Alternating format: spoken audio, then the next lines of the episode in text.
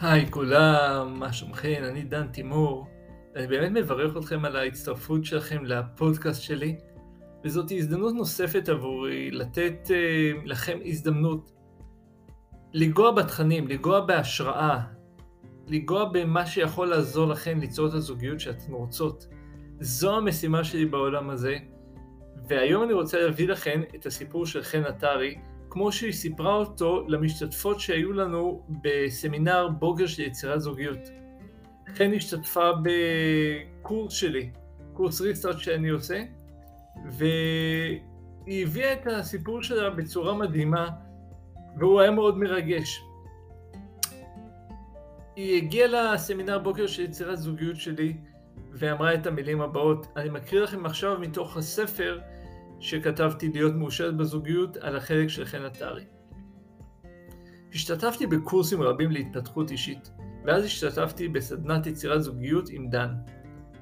במפגש הזה, קודם כל נדבקתי באנרגיה של דן, פתאום הבנתי שהאנרגיה שלי היא זו שקובעת. הצטרפתי אחריו לקורס ריסטארט ליצירת זוגיות מאושרת והחלטתי שהפעם אעשה הכל כדי שתהיה לי זוגיות, כמו שדן צעק עלינו במפגש הבוקר. עכשיו אני אעצור לרגע ואני אדבר על הנושא הזה של אנרגיה. ואני כל כך מאמין בנקודה הזאת של אנרגיה, שאני פשוט מטיף לה בכל מקום שאני פוגש נשים שרוצות ליצור זוגיות. אני פוגש נשים שהאנרגיה שלהן היא כל כך ירודה, שהסיכוי שמשהו איכותי יגיע אליהן הוא, הוא מאוד נמוך. כי אם האנרגיה שלנו נחותה, איך אנחנו יכולים לצפות שמישהו עם אנרגיה גבוהה ידבוק בנו, נכון? תדר מושך תדר, אנרגיה מושכת אנרגיה. זה הדבר הראשון שחן לקחה מהמפגש. אנחנו ממשיכים. הצבתי לעצמי מטרות חדשות ליצירת הזוגיות שלי. לאט לאט התחלתי לדבר בשפה חיובית יותר על גברים, והפסיקו להגיע אליי הסיפורים המוזרים. בדרך גם הבנתי שהקריירה שלי היא לא מה שאני רוצה, והחלטתי לעשות בה שינוי. כחלק מהמטרות שהצבתי לעצמי כאישה מאמינה, החלטתי לחזק גם את הקשר שלי עם הבורא, עם אלוהים.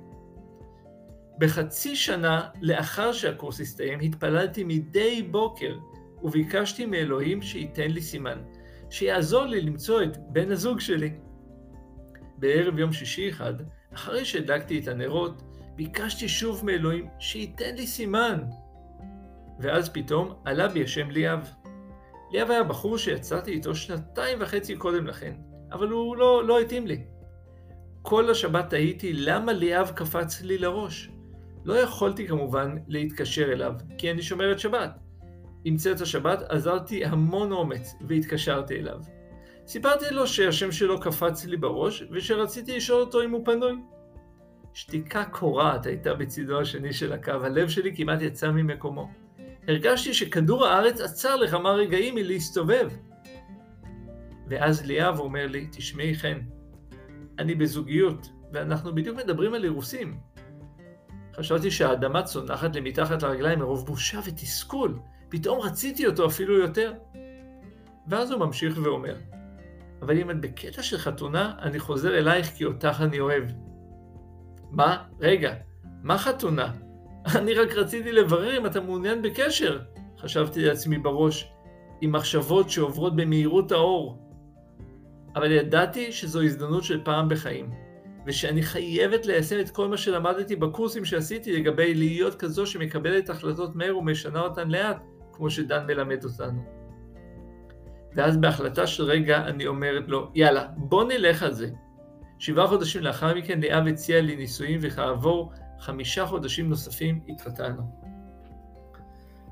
עכשיו הסיפור הזה של חן הוא, הוא מקסים בכמה, מכמה סיבות ואני רוצה ככה לשים spotlight, את האור הזרקורים, על כמה נקודות ש, שאותי מעניינות במה שחן משתפת.